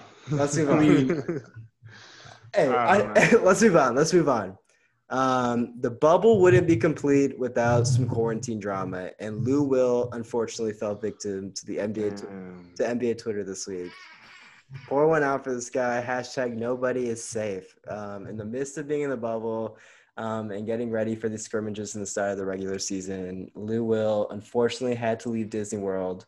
It's Disney World, Disneyland, I forget, Disneyland, and he had to head back to Orlando to deal with a death in the family. But in the midst of his absence, Six God was unfortunately documented partaking in the Atlanta late night club scene. Um, and after being exposed by a Snapchat from a fan, a fan that we all love, a fan that we all know, what's um, popping? Corey Corey calls this guy the hottest white person in the game right now. I personally think it's Tyler Herro or it's a close one too, but maybe I'm out of line like like always. Um, but Jack Harlow was this fan who decided to Snapchat Lou Will at the Magic City Atlanta Strip Club. Um, and so Lou Will had to explain all of this, and basically, he said he was just there to get some food, particularly wings that are named after him. And if you guys haven't seen the pictures, they look absolutely delicious. So I do not blame him. Um, but unfortunately for this guy, he's gonna miss the start of the the restart, and he's gonna miss the Lakers game. And so uh, getting those wings are obviously going to have some consequence uh, to the season. So, do you guys blame him? Have you guys seen the pictures of these wings? What are your thoughts on Lou Will? And I mean, I'm just, I personally think he's in the right here because those wings look delicious. And you know, the Clippers are going to be in the Oh, playoffs, man. man. They don't need to win that game. It's it's regular season, as as we always. hey, I hey, mean, look, hey. I don't know. I don't know. I mean, I guess if you want to feel like that and be Mr. Sympathetic, I don't feel like that. I, I guess you know, just being really jaded about how things are going with COVID overall, especially here in Texas. I'm just like, can you guys just like try to take things seriously? Like, just give a little effort and try to take this thing seriously, especially in Florida, in Right. Texas, That's all right. these hot places right now. Like, do you really need to go to like, do, like, come on, like, are we really, are we really doing this So- right now? You so- know? I, I'm with Adrian. The first thing I'll say is if if you really need wings, these guys are filthy rich. Uh, there's DoorDash. It, it, it literally is like a five dollar delivery fee. That, that, that's first of all. Second of all, my thing with the overall NBA is they've got to either be 100% in or 100% out. If we're gonna play the games, be 100% locked down and make this thing happen, or just wait till next season. exactly. What you can't do is be halfway because here's the problem: is if you sit there and say we're going to do this, but kind of be kind of in, kind of out. Well, it costs a lot of money to run this tournament, right? But what happens when this uh, virus spreads and you have to start canceling games? You get in a situation where it's like it costs us a lot of money. money. Exactly, it costs a lot of money, but we're also killing the revenue at the same point in time. So for me, it's like either be all the way in or be all the way out both are great for business. What's terrible for business is being halfway and then having to cancel this thing in two weeks. So it sounds like you're mad at the NBA as opposed to like Lou Will. Yes, I well, but I am though. For me, it's like, look, they have to understand is unless you find a way to either heavily penalize this. Well, they did, man- right? They did suspend him for, or they did quarantine him for ten games, and he's gonna miss a regular season game. So I mean, the NBA was definitely serious. that's good. punishment. Right, that's good. I, I, I guess all I'm saying is, at a at, at a systemic level, right? They they probably knew something like this was going to happen. Like they knew Yeah. some player was going to was going to find their way out. And to your point, they just have to decide how do they want to uh, dock out punishment, and will it be enough? Because again, if you go halfway, to me that's disaster. It's we invest all this money into the bubble, and then we end up canceling the whole thing in two weeks. That's a disaster. Um, who's more at fault here? Is it Jack Harlow for snitching on Lou Will at the strip club, or is it Lou Will for being there in the first place? Hey man, hey, Definitely Lou Williams. Come on. yeah, man. Plus, What are you doing? Go watch plus, some film, bro. if you- It's if three you were- months. if you were a real Jack, if you were a real Jack Harlow fan, you know he raps about this, man. Me and the Cardinals are sharing a section. You know what I'm saying? He's been out, he's been rapping about this, man. Fair enough. Parties with the NBA and the and the college basketball players, you know this. You know what I'm saying? It's not his fault that Lou Will got caught in the trap this time. Yeah. Um, you were kind of mentioning, I guess, just the overall NBA stance on COVID and kind of just, you know, like taking these precautions and making sure the bubble is adequate and nobody's coming back with COVID. And I mean, I think so far um, they could have been, I- you know, they could have been maybe a little bit more stringent on Lee Will, but they did suspend him and they're making sure he's quarantined.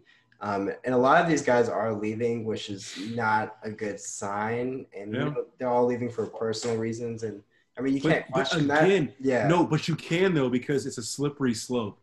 Every single player can say I have a personal reason to leave. That's why I'm like we we as a collective are either all the way in or we're all the way out. Just yesterday, the Florida Marlins, different sport, baseball, but the Marlins had 14 players test positive for COVID. There's talks this might cancel the baseball season. So when we sit there and say personal reasons, that sounds great. I get it. But if this thing spreads, you could have the entire bubble canceled.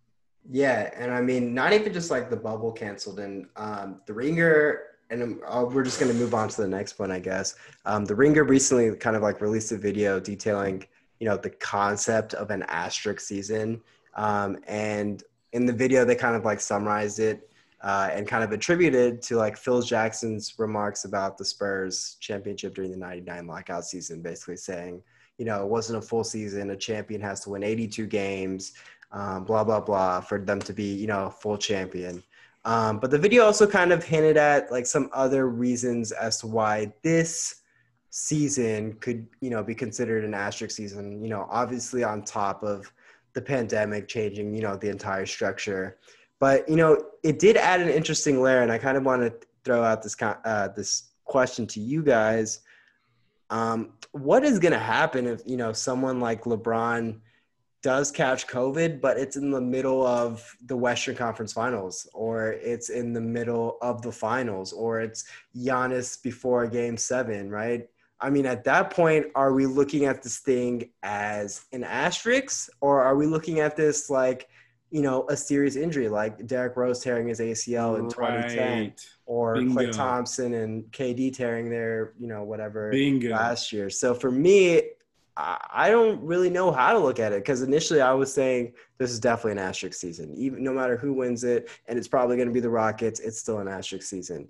Um, but now the more I look at it, and the more you're talking about these guys needing to be responsible and making sure they're taking precautions, it's like, well, if they catch COVID at this point, it's because they left and they came back with something, or it was on their own. You know, it was probably their own fault doing something stupid, right? Like the NBA has taken, you know, I would say enough precautions to make sure that if you're in that bubble, you're probably not going to catch it. And if you end up leaving and catching it or something and coming back, then you know that's on you. And so now we're, I don't know. Now we're kind of questioning whether this is an asterisk or this is a real season or not. I don't know. What do you guys think about that? So, you know, I did some preparation before the call, you know, as, as a big time, big time journalist over here, right? So, what I'm going to say is every season is an asterisk season. And again, I did some prep. So let's go. Let, let's let's take a trip down memory lane. okay. 2019 didn't count because KD and, and uh, Klay both got injured. That year's out. 2018 didn't count because CP3 uh, blew out his hamstring. So that year's out. 2016 didn't count because Draymond got suspended. Andrew Bogut got injured. So that year's out. Uh, 2015 didn't count because Kyrie Irving and, and Kevin Love both were injured and, and missed the finals. It Wait, wait, wait, wait. And everyone else. Well, yeah, and everyone- thank you. Yes, right. So, so 2015 2015, Kyrie, Kevin Love missed the finals, so that year didn't count. 2014, Kevin Durant only played 27 games total, so that year didn't count. Uh, 2013, the whole year didn't count. Here we are. Move Here we are. on. Just move There's on. more. There's more. There's more. There's more. we don't question 2013, it. 2013, Russell Westbrook blows his knee in the uh, Patrick Beverley, the Patrick Beverley. So, so, so Russell Westbrook misses playoffs 2013. That year didn't count. And finally, I'll stop here. 2011, Derrick Rose uh, tears the ACL. That year didn't count. So when you divvy it up from last decade, we have two championships that actually counted. So I don't want to hear people saying the COVID year is an asterisk. It's no are different those two? every other year. Uh, the two, Just out of you're count- if- curiosity. yeah, if you're counting at home, 2012, the Miami Heat, they beat they beat a This healthy. Spurs. No, no, they beat a healthy Oklahoma City. Oklahoma City Thunder team, Oh, uh, and then as well as 2017. Uh, let me see, Oh. 2017. It's it's one of those Golden Warriors- State years. It's it's the first Golden State year. yeah. Well, So, let's not even forget. dominated everybody. Let's not forget My- yeah. 2012. Derrick Rose was still injured throughout still the injured. season. Right, so- so, even so- if we're throwing out the Kevin Durant one, we're throwing Bingo, 2012. right? So the point I'm making is that by that by that logic, we have one season in the entire decade that had a real champion. So I don't want to hear an asterisk for this year's championship. But don't you think there's like a little bit of a difference between, I guess, someone tearing their ACL in a game as opposed to them catching COVID kind of outside Why? of the realm of basketball? But- you could just as easily catch COVID during the game too. Me and you are posting up. Yeah. You have COVID. I mean, Guess who has it now? Well, I guess it's not like it can't, you don't know what it can be attributed to, right? Like it's just, you get get. COVID, you don't know what it, like, it's just like, it's like an illness, right? It's not like an injury. So you think there's like a practical difference between that? Hey, yeah. I- I go. There back to- because there's a timetable with injuries. You know what I mean? There's no timetable. Well, I mean, yes, That's there's not a true. timetable, There, there is a timetable with COVID. right? I mean, it's Yeah. very it's very sporadic. I mean, it, it depends on severity, lung damage, all those other different things. I don't know. but in general, Like, I, Very no novel uh, illness. So I just so like- I guess my question for the group is is missing games is missing games, right? Like any injury is not predicted beforehand. Nobody knew Kevin Durant was going to blow his Achilles until it happened, right? So I, I guess I don't understand what's the functional difference I mean, between yeah. in both cases you missed games. Yeah, I mean, I don't know. It's hard for me to conflate. I think I think the change in the season structure midseason is the is reason enough to call this an asterisk season. I don't know if an injury would you know would make it more so an asterisk, but um, I don't know. It's it's very interesting. I still, I mean, even with that being said, you know, even the bubble is probably going to be harder for these NBA teams just adjusting to all this stuff. So it's it's fair. so I mean, I don't know. It's just very different, and we don't know if it's easier or harder. It's I don't know what the purpose of an asterisk is. It doesn't even go in the history book, so it doesn't really matter. So um, I guess ultimately we're arguing about nothing. But let's let's get into the last thing, and we're gonna make some predictions. I'm gonna give you guys we're gonna give you guys our All NBA picks, but I just kind of want to you know we're coming down to it. It's you know two days, three days away when two days away when we're probably going to release this podcast. Actually, maybe one day.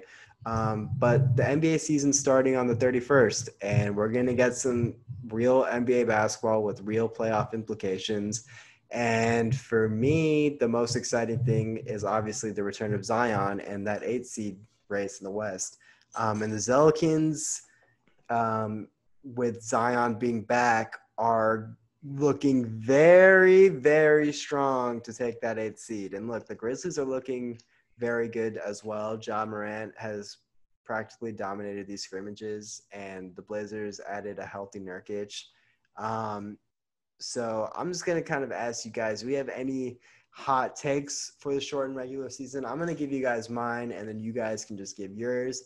So I'll just start with one, and I already mentioned it. Consider the Zelikins are they have the easiest schedule and they also got Zion back. I think Zion ends up being the MVP of the bubble. They take the eight seed. Um, MVP of the bubble in that he's the best player or most he's the best player of the bubble or is the most yeah, had the best performance. Yeah, and so I think I think they take the eight seed and they surprise You said the Grizzlies? no the Zelikins. Oh, the Zelikins. Um, and like I mentioned last podcast, I think they're going to give the Lakers a lot of trouble in the playoffs. But um, we already gave that prediction. So Mm. what do you guys think? Go ahead, Corey. I think you got to make it past round one to get the MVP. That's my thought. Oh, they will.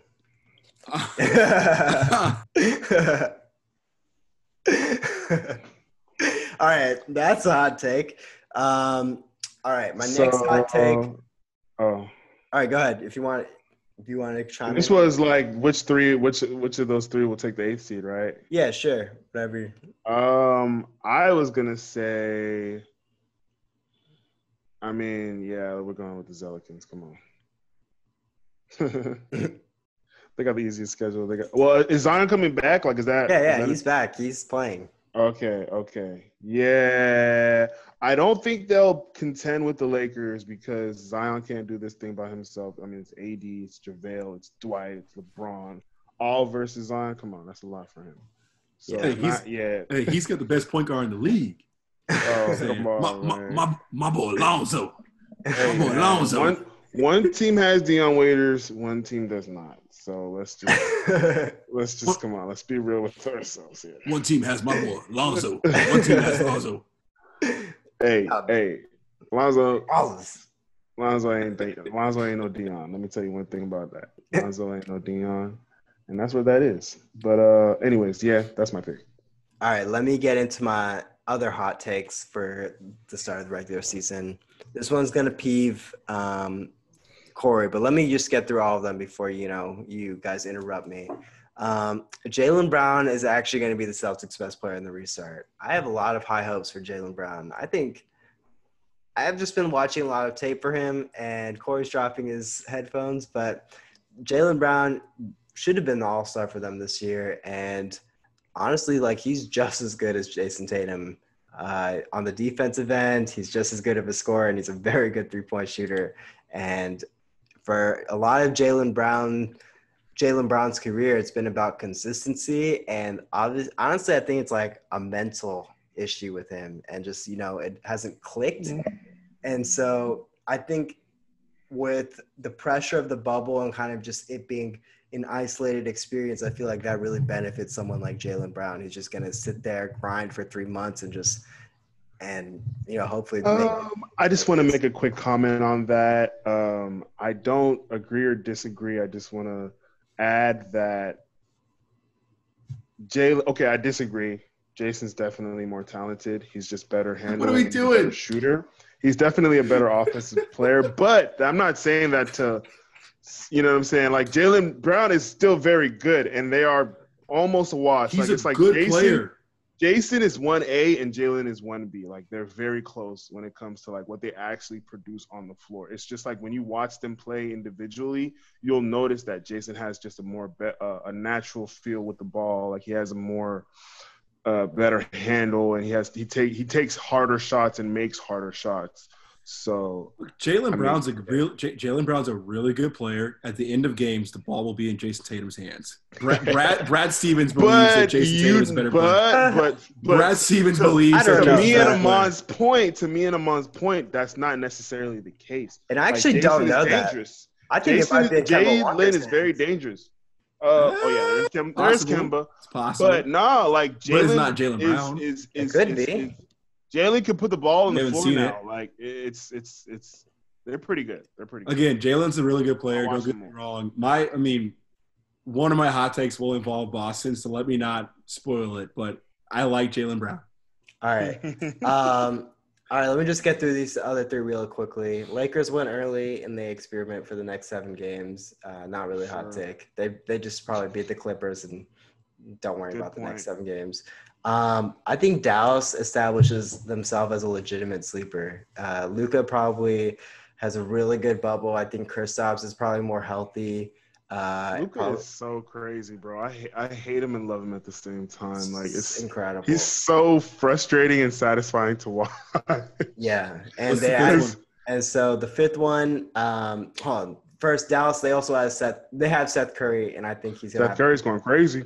Um, but the fifth one is now Brr. Sixers are fake news, and like I said, it, it goes back to me thinking Ben Simmons is not good, but just don't think they're, They're going to do much for now. damage. Just don't think they're going to do damage. They're the fake news for now, which I do enjoy. I will agree with, but I, I don't know.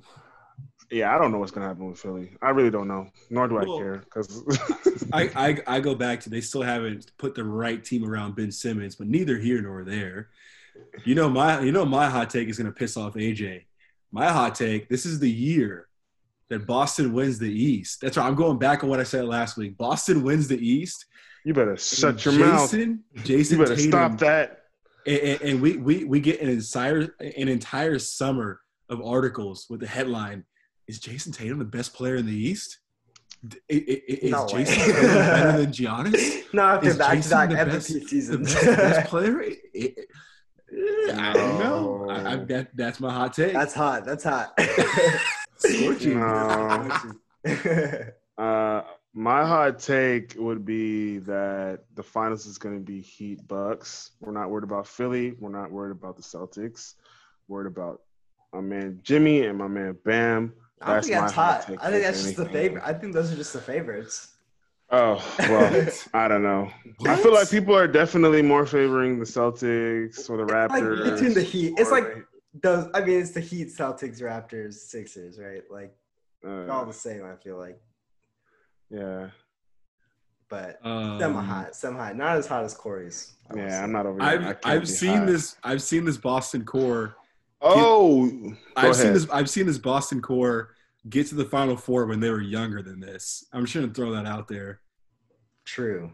And a weak my hot take Conference. is my hot take is it's going to be Lakers Rockets and it's going to be a thrill ride. It's going to be a crazy seven game series, just like totally nothing you've never seen before. And you know Small what? Ball against tall ball. I Oh, love right. I love you said battle. that. I love you said that because I'm changing my predictions from last week. It's not the Clippers, bro. It's the Rockets all day. The Rockets. Yeah, the Rockets are looking crazy, man. They added Luke. They added Oh, these guys, man. Jeff Green. Like It's they got be. pieces. When you have James and Russ and PJ and Covington, like you're adding I'm two of the best defenders, two of the best offenders. Go handle the rest, man. Go go handle the rest. Hey, you put an Eric Gordon on the court. Hopefully, You feel me? Hey, you got everything else you need. Ben, you got Eric, like you said. You got shooters everywhere. Jeff is still out there. He can hit a couple shots. I don't need him to give you any more than five, ten minutes. That's cool. But I like Jeff Green's game. I've always liked this game. All right, so I'm gonna get your take. We we had this conversation, and I already and I and, you know I want to get your take because I just heard it. But how do you feel about the Rockets right now? Are are they contenders? Oh God. are they in that Oh my top tier of contenders right now? You already know what I said. So Yeah, you put I mean, them in. That's The, for Corey, right? You already know what I said. It's going seven. Thriller, thrill ride. Yeah, But of course, Bron, Brondo's going to Look, the, we have seen Russell Westbrook in the playoffs. We've seen what what Russell Westbrook This is where I ISO uh, turns into. yawn. Yeah, Nobody- actual facts Yawn. and facts and data. Gosh, look at this! Look at this guy's prehistoric game. Yawn. Prehistoric. Have you Try- not been try- watching the game? You not see what James is doing out there, busting ass. Come Can I- on, can I- can- man. yeah, but- but here's the thing.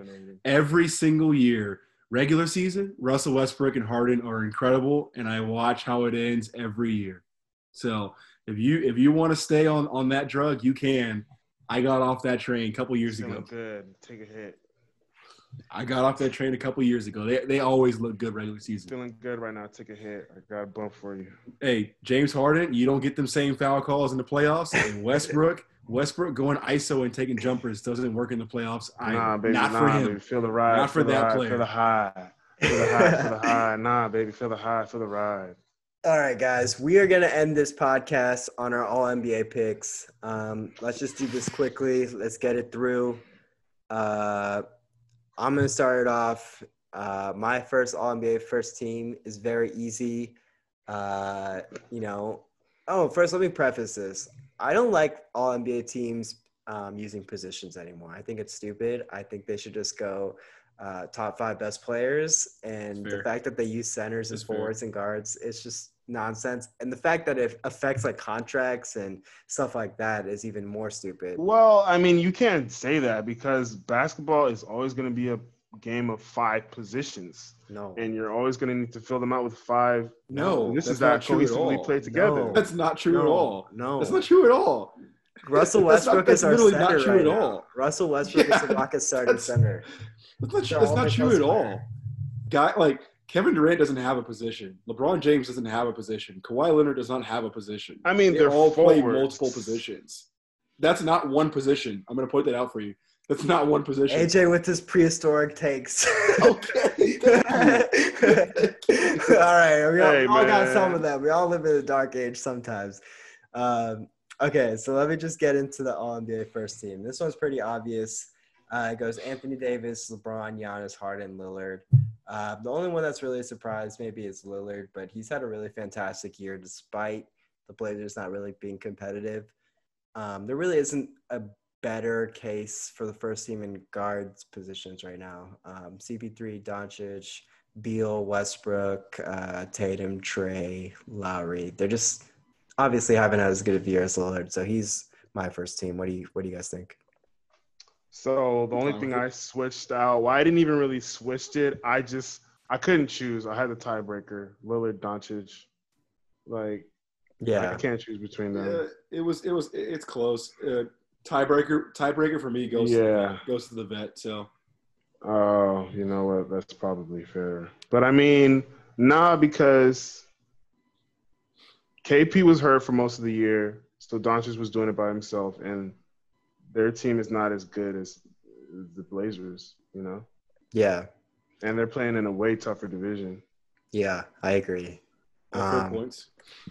All right, my second team uh, was Jokic, Kawhi, Butler, Doncic, CP3. Um, Kawhi was the best player on this list, probably the best player who didn't make All NBA first team, and he probably could have made it if it weren't for LeBron and Giannis having really great years. Um, he obviously, I mean, load management too. That's, yeah, he obviously missed some games. Um, Butler's in because what he did with the Heat. Honestly, lucky to make it second team. Really, how many games he took off, but I give it to him. Uh, yeah, CP3. Obviously, the year he's had, he deserves it. Doncic, um, third best guard in the league. Jo- uh, Jokic over Embiid because he's been more consistent, more dominant. The Nuggets have been much better. So I don't think that's there's many. Oh, Corey, did you give your first team, or are you just gonna?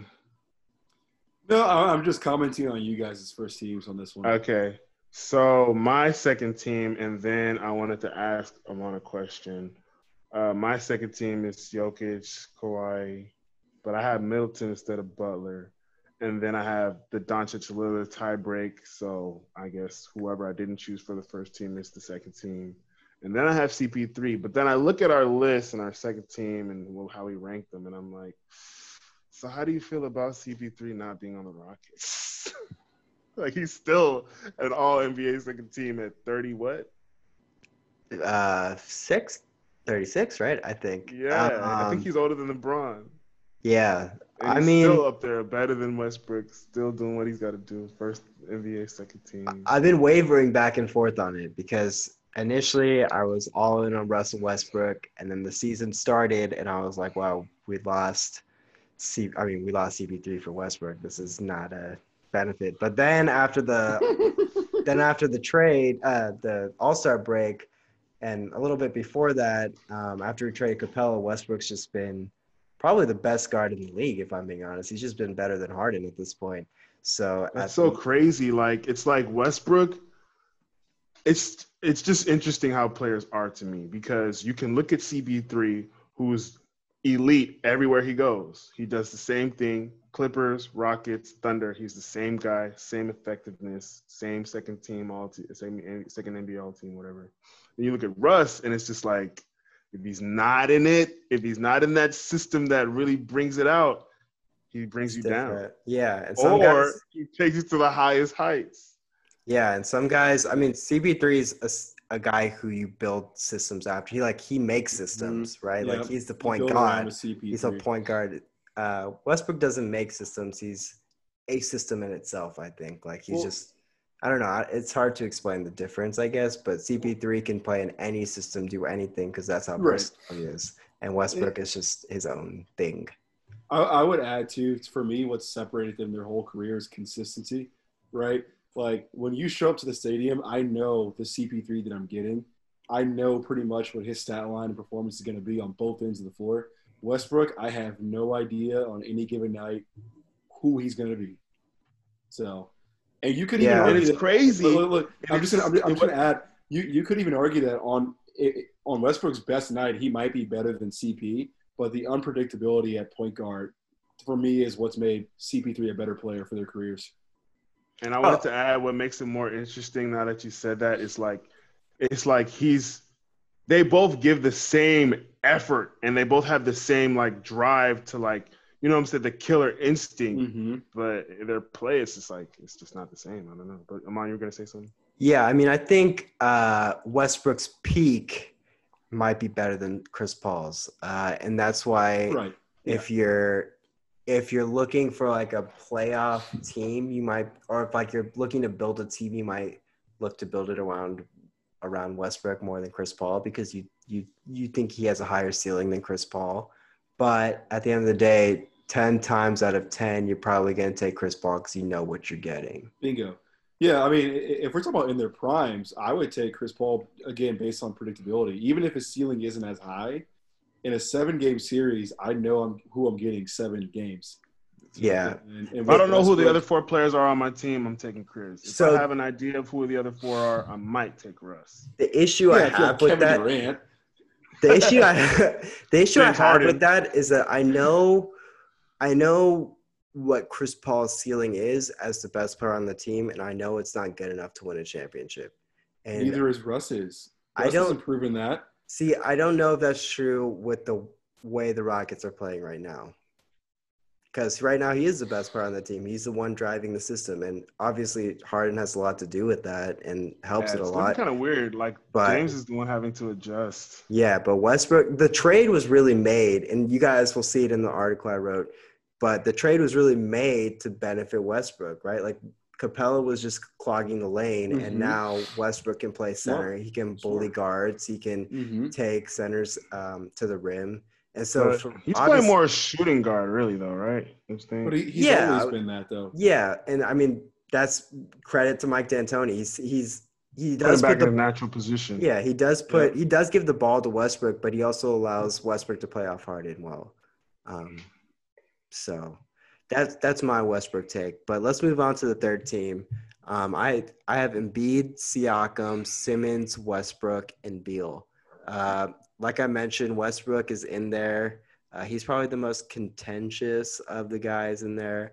Um, but ever since the um, the trade, he's just been unstoppable and borderline, you know, one of the best players in the league. So I think he definitely deserves a third team um, ballot. Uh, Beal for me, he was the second best scorer in the league this year. Uh, didn't do much with Washington, but um, over guys like Lowry, Trae Young, uh, and I guess Jayson Tatum, who you know he kind of came on in the last 20 games or so, but not as much as Westbrook. Uh, I think Beal passes Tatum in that regard. Uh, Simmons also. Mm, Simmons and Siakam for me are kind of pretty good locks. I mean, Brandon Ingram's in there. Uh, kind of depending on how you classify Tatum, he could be in there over uh, Simmons maybe, but I still think Simmons has had a more consistent season. So you just kind of got to give it to Simmons. Um, but yeah, So you're just gonna totally disrespect Khris Middleton, huh? yeah. Pretty much. I mean, I know. I, I look, look, look. This is my take on Khris Middleton. I think this year he's he's definitely taken another step. Last year he was definitely looking um, kind of like a system guy, kind of a little bit confused. Uh, you know, his first year in the system, just kind of trying to figure it out, more playing off Giannis. But now I think this year they're more comfortable with saying, look, we can give Khris a ball and he can go get us a bucket, and we don't need Giannis to be here all the time, right? Like Khris is good enough now in It's been really, it's been really nice. It's been really nice because Giannis was starting to get stressed out. He was starting to spiral. Like he was just like, I can't just keep doing the same thing. It's not And working so- anymore. I mean, look, I don't. I'm not going to disrespect Khris Middleton. I think he definitely has a he definitely has an argument to be in this, but at the end of the day, Like, not you're, even third team. you're not Crazy. taking you're not taking Khris Middleton over Simmons or Siakam. So no, no. that's where it boils down to. Yeah. So, There's o- there's only so many spots. yeah. I mean, I'm taking him over. Who am I taking him over? Right on the list. Well, you took him your I'm second taking- team. Yeah, he's on the second team, dude. He's better than Bill. He's better than Butler. He's better than Tatum. He's better Yeah. than Siakam. yeah, I will actually take I him just- over all those guys. I just want to point out that really, Ahmad is not the one who is disrespecting Khris Middleton. The real disrespect hasn't happened yet. That's going to be when Giannis, the first chance he gets, leaves town. That's going to be the real disrespect. Oh. Hey. I mean, I can't say it's not. I can't say it won't happen, but it's. I mean, Hey, and if you're don't know where he capping, if you're capping for Khris Middleton like this, second team All NBA, there is no excuse. No for excuse. No excuse. No Absolutely excuse. no excuses for. I'm not worried at the slightest, man. Come on, we get into the chip. Look, I said it last six. year. I said it last year. If Giannis can't win this year's East with LeBron not even involved, I don't want to hear It's anything a else. lock. I don't, It's I a don't want to lock. hear anything else. It's a lock. This Let's man- let y'all know. I hey, know y'all I'm- trying to I'm be on. funny and I'm make it on. Ain't exciting. nobody funny. It's I'm really on. not going to be that exciting. Hey, I'm on two questions. I, I only have Really two not. questions for the courtroom. All right, Robin Lopez. Is Final two questions of the podcast. Only two questions, and it, and it, and it, it pertains to Giannis winning or not winning the East. First question: Is LeBron James still in the Eastern Conference? Um, hold on, let me check the internet. Oh no, he's not. Okay, okay. Thank you, thank you, thank you. My final question, Your Honor, is Kawhi Leonard still in the Eastern Conference? hold on, let me check. Oh no, no, he's not there either. Your Honor, I rest my case. Giannis, get it done. hey, oh wait, KD's in there, but where's KD? Hurt, so no. Giannis, get it done. Get it done. Like it's pretty much already done, but we'll just we'll, All right, we'll watch it as it happens. We're gonna watch the. We're gonna watch it as it happens. We're excited for the start of the season. That's um, happening very, very soon. Thank you Uh, guys. were there any Were there any scrimmages today? yeah, there were scrimmages today. Um, Oh shit! I didn't watch anything. Yeah. Um, but that is the podcast. Thank you everyone for listening. Um, as always, you can follow us on all the social medias. Like I mentioned, just check out a website about somethings.com that has everything there. Um, we're going to have some dope content coming out. Like I mentioned, Corey's Drake article, my MVP hierarchy uh, article, and I just released the Pocket Rockets guide. And AJ's got some stuff coming out on Twitter and on Giannis and stuff like that. So we're all writing, we're all getting this stuff done. We're trying to get some content, and we we know like only like four people are listening to this right now, and it's probably just us. but we appreciate whoever is listening. So um, reach out to us, like, give us comments, rate us, you know, do your thing, all the standard stuff. Um, but with that being said, peace.